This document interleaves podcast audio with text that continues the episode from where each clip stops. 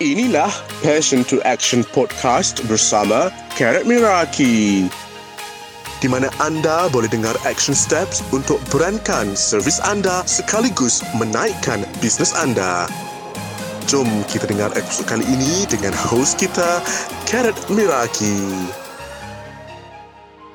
Hai semua, welcome back to another session of Passion to Action podcast. Untuk share sikit um, topik positioning, uh, topik positioning yang I rasa will be very helpful untuk business owner oh, dan positioning secret ni adalah maybe something yang you oh, tak expect pun. Okay, it might be not something that you expect. So make sure untuk stay tune. Ada tiga positioning secret yang kalau you guna, dia dapat bantu untuk improve you punya sale. Okay. So, uh, I dah uh, minggu ni I sibuk sikit sebab I ada back to back sesi one on one dengan dan dengan Alpha. So, uh, dengan sesi Alpha tu ada banyak lah semalam I ada dengan Yat. Okay, Yat dia buat property agent. Hari ni dengan um, Farah Suji buat cake. Dan tomorrow ada another one dengan Nisha which is a founder untuk health and beauty punya supplements. So, macam I nak cerita sikit lah uh, sesi hari ni tau. Pasal, pasal sesi hari ni, I baru je habis one on one like 15 minutes ago. Baru tadi, pukul satu setengah tadi baru habis one on one. So, dalam sesi tu, uh, I, one thing I notice about um, Farah adalah how she position her product. Okay, dia jual cake. Dia jual cake, dia jual bento cake. Dan, bila kita cerita pasal cake ni kan, berapa banyak seller ataupun business owner yang buat kek. Banyak betul tak? So macam mana you nak stand out from the market? Macam mana you nak differentiate ataupun you nak position yourself untuk membezakan kek you dengan kek orang lain? Kan? Especially macam brownies lah for example ataupun any sort of cake kan? Orang lain pun jual juga. Kan? Macam mana nak tunjuk yang kek you ni sedap dan kek you ni best then you should buy? It's about how you position you punya product. That's it. Okay, that's it. Sama juga macam I bagi contoh hari tu dalam kelas I hari tu kan I buat kelas free pasal sofa. Ada orang beli sofa mahal, ada orang beli sofa murah ataupun sofa yang lebih affordable. Ada yang go for a high end punya brand. Kenapa? Because positioning. Okay, positioning. So ini adalah positioning tiga secret yang I nak share hari ni. Let's go just start with the first one. So the first one adalah salin eh, salin. The first one adalah sell the dream. Apa maksud sell the dream? Semua orang jual produk ni sebenarnya you are selling a solution ataupun selling something that your customer wants. Whether you realise it or not. Kita sebagai business owner ni, bila kita jual benda kita over and over again, kita rasa muak. Kita rasa macam Allah asyik ulang benda sama. Kita rasa macam dah tak ada benda nak cakap pasal produk kita ataupun kita takut orang bosan kita sebut benda yang sama over and over again. That is completely normal. Okay? Tapi, bila kita nak buat positioning, kita kena sentiasa sell the dream. Kita kena share apa benda yang orang nak daripada produk ni. So, imagine this. Uh, satu cara yang I like to do this adalah menggunakan the picture punya story. Picture narrative. Maksudnya, imagine uh, orang punya situation lepas guna produk tu. Apa yang dia akan dapat? That is selling the dream. So bila you gunakan konsep selling the dream ni, benda ni akan bantu untuk buat orang rasa macam produk tu adalah untuk dia. Then the more, okay, then the more you uh, do this ataupun the more you see it, benda tu akan lekat dekat dalam minda pelanggan. Okay, so it's not about um, kita rasa bosan untuk cakap benda tu ataupun kita rasa bosan untuk buat benda tu. Tapi it's about, okay, tapi it's about macam mana uh, orang tu, sorry, It's about orang tu kena nampak diri dia. So make sure to go specific when it comes to selling the dream. Kita tak boleh cakap macam uh, nak kaya, nak cantik, nak putih. Ataupun nak kurus, nak naik ke berat. Macam go specific.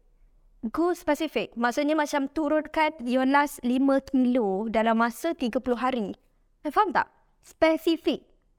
Ha, turun, uh, turunkan, contoh turunkan berat tadi. Okay, macam Contoh macam kek juga. Okay, kek. For example, kita nak share the dream ataupun sell the dream in term of kalau contoh lah macam Farah Suji punya example, Farah Suji punya case lah. So, dia jual affordable bento cake. Okay. So, macam cute, pretty bento cake dengan harga yang sangat mampu milik. Dengan harga yang sangat mampu milik dan 100% customizable. Itu yang dia buat. Okay, so benda tu buat orang rasa macam okay, they get to decide warna apa dia nak. Dia dah, dia, dia boleh decide rasa apa yang dia nak bagi dekat dia punya girlfriend contoh. Ah, so benda tu semua adalah we sell the dream. We sell what they actually want. Okay, they actually want. Ha, so itulah uh, satu contoh. Another contoh adalah macam contoh kalau jual tudung, fashion, bawal Swarovski contoh eh. Macam bawal Swarovski. Let's say you jual bawal Swarovski bidang 60. I tak tahu wujud ke tak. Okay, sorry ke tak wujud. Ambil contoh je. Bawal Swarovski yang besar. Contoh labuh. So, selling the dream maksud dia, you nak highlight yang macam, kan best kalau ada bawal yang saiz dia tu boleh uh, labuhkan mengikut keselesaan. Contoh. Uh, so, benda tu adalah kita sell apa yang audience kita nak dalam minda. Something yang orang, apa orang kata? uh, something orang cari. Orang tu cari. Orang ni cari. Customer you cari. I think about it. So dalam business you, apa real dream yang audience you nak dalam minda dia? Itu paling penting tau. Letak dalam minda pelanggan. Letak dalam minda pelanggan. Letak diri dalam minda pelanggan. Okay? Alright. Yang kedua adalah sell a specific solution to a specific problem. Ha, ini positioning yang kedua. Positioning yang pertama tadi adalah pada desire. Okay. Positioning yang kedua adalah pada solution to a problem. Okay. Sell specific solution for specific problem. Apa maksud dia ni? Maksud dia ni apa ni? Maksud dia, bila kita nak promote produk kita, fokus kepada satu masalah dan satu solution. You jangan let customer get distracted untuk you share so many things at once, dia boleh buat uh, lagi-lagi produk macam yang ada banyak benefit. Macam contoh produk skincare. Contoh produk skincare MW kan. Kan kita kalau boleh kita nak tak tik, tik, tik, tik, tik kan. Banyak feature betul tak? Tapi bila you nak target push untuk sale, fokus kepada sell satu problem dan tunjukkan satu solution. Specific problem with specific solution. Bila you buat macam ni, orang yang tepat, bila dia nampak konten tu, dia lebih mudah convert berbanding bila you buat konten yang lebih generalized, you are talking to everyone. Okay, you are talking to everyone. Just in case, kalau you ada masalah ni ke, masalah ni ke, masalah ni ke, masalah ni ke, berilah produk ni. Produk ni boleh buat macam ni, macam ni, macam ni, macam ni, macam ni. Banyak sangat. So, bila banyak tu, benda tu yang akan buat orang jadi distracted. Ingat eh, attention span 8 saat. Attention span manusia 8 saat. So, kalau you nak pusing-pusing, you nak share banyak-banyak, orang memang tak dapat tangkap. Orang memang tak dapat tangkap. Okay? Ah, tu yang kedua. Alright, going back to our positioning secret. Okay, I recap balik yang pertama tadi adalah sell the dream. Okay, sell the dream. Letak diri dekat minda pelanggan. Apa exactly yang dia nak? Exactly tu penting eh? Bukannya dia sekadar nak turunkan berat, bukan sekadar nak skincare. Okay, tapi apa exactly? Apa exactly result yang dia nak daripada you punya produk? Okay, yang kedua adalah sell a specific solution for a specific problem. Jangan confusekan customer dengan cara listkan everything dan harap customer tu untuk cari solution tu daripada list you. Okay, copywriting yang kuat, yang strong adalah bila copywriting ni video boleh, caption pun boleh. Most of the time sekarang ni copywriting yang orang apply adalah dekat video. Dalam video, ayat bercakap dalam video tu. Problem specific, solution pun specific. Go for that and you will get the sale. Sebab orang yang memang ada masalah spesifik tersebut akan lebih trigger bila dia dengar. Compare kepada bila you ada masalah yang general, dia semua orang ada, semua orang nak solution tu ada, you won't get the sale. Okay? Dan yang ketiga adalah untuk sell using their language. Okay, apa maksudnya menjual menggunakan language pelanggan? Maksud dia, sebelum jawab tu nak tanya, you pernah tak buat research di mana you contact dengan prospek dan you tanya sendiri dekat prospek untuk tahu sebenarnya apa benda yang dia nak, apa benda yang dia rasa apa benda yang dia buat, you know, all sorts of things. Pernah tak you tanya? Okay, this is one important tips tau yang I nak bagi. Which is, kalau you nak faham pelanggan, kan, you nak tanya dia dan you nak simpan jawapan dia dengan ayat dan cara percakapan dia. Itu penting.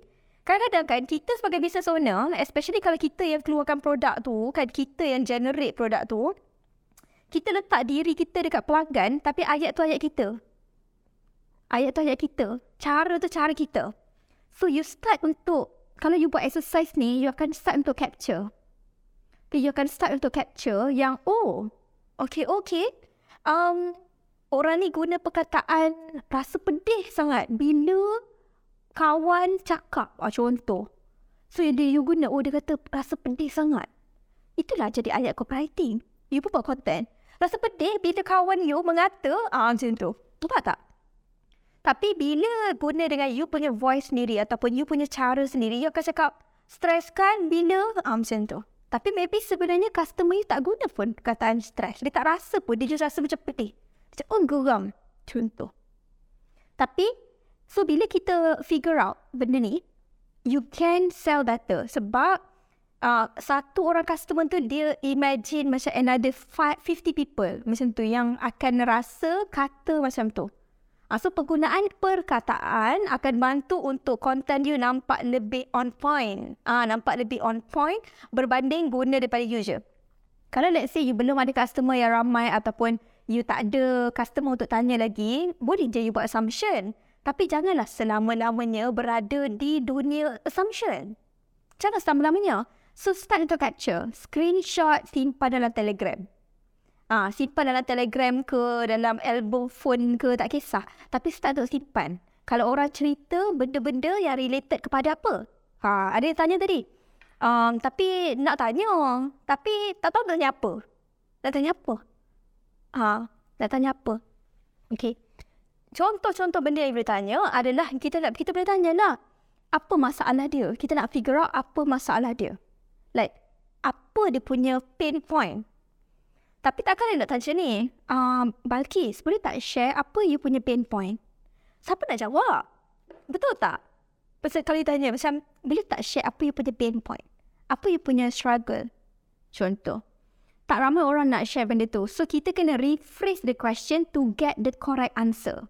Macam contoh, macam, uh, so sekarang ni uh, Balkis, I, sebab I dapat nama Balkis Farhana, eh, Balkis?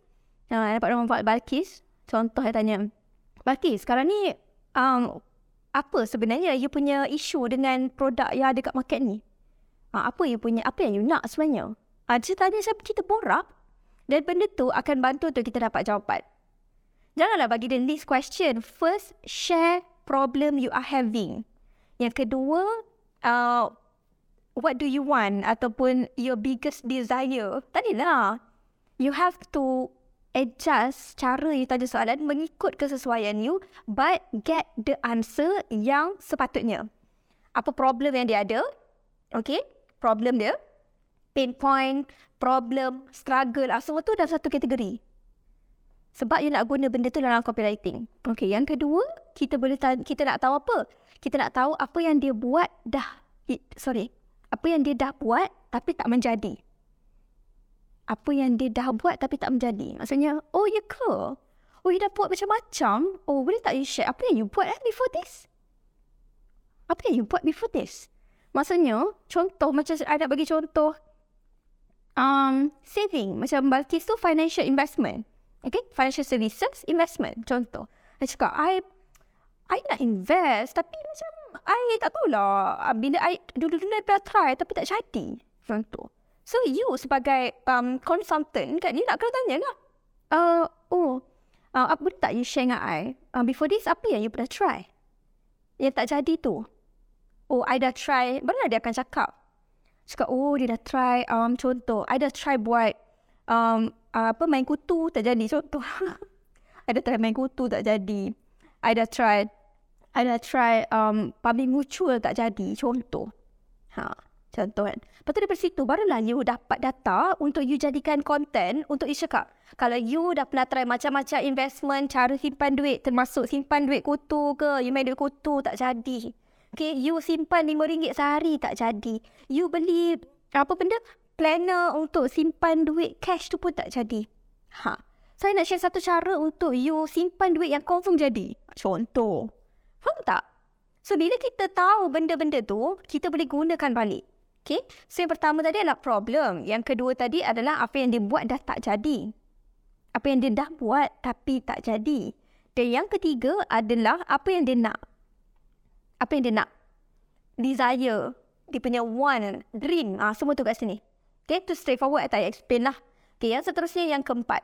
Yang keempat adalah, okay, yang keempat adalah what will happen is they have that problem forever.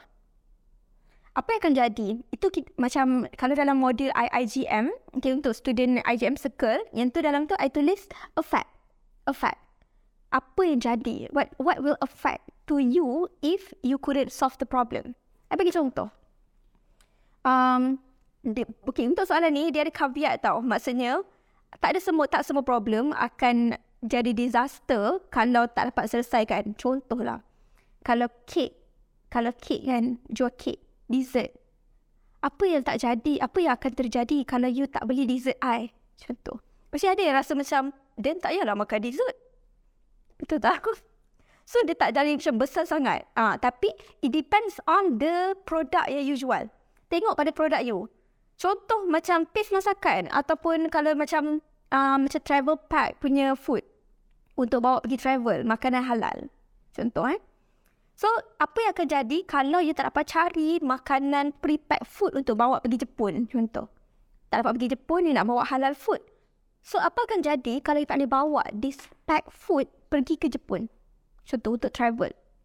So, effect dia akan jadi benda yang macam Oh, so you you akan end up membazir duit kena beli makanan dekat Jepun sebab Jepun punya makanan mahal. So, sebenarnya you boleh beli ni je dan lagi murah. Ah, macam tu. Ha, copywriting I ni dia tengah ni sebab tengah lapar kan. Ah, so, copywriting I dia tu sikit lah. Tapi, I hope you understand apa maksud I. apa maksud I. So, um, benda tu lah apa yang akan terjadi if you cannot solve the problem ha, you will end up spending more on food. Ha, makanan dekat Tokyo, makanan dekat Tokyo contoh lah, makanan dekat Jepun tu uh, RM40, RM50 satu meal. Ha, tapi kalau yang ni RM10 je dah dapat dah lunch you dah settle. Ha, macam tu. So, itulah yang akan jadi effect if you cannot solve the problem. Ataupun uh, orang panggil apa? Outcome. Negative outcome. Negative outcome. Ha. So, empat ni, ni, ni, empat ni cari data empat ni, screenshot.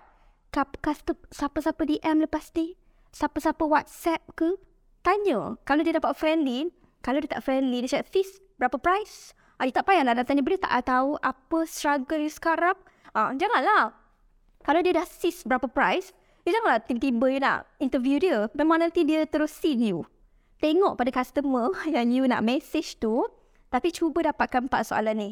Dan daripada screenshot-screenshot you, trust me, ini akan bantu untuk you dapat create a better copywriting yang bukannya macam orang lain. Okay, yang tak sama macam orang lain.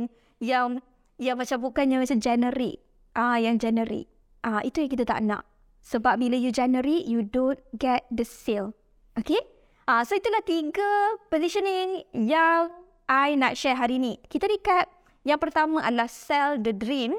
Yang kedua adalah set a specific solution for a specific problem. Dan yang ketiga adalah sell using their language. Itu sahaja daripada I. Bye. Assalamualaikum.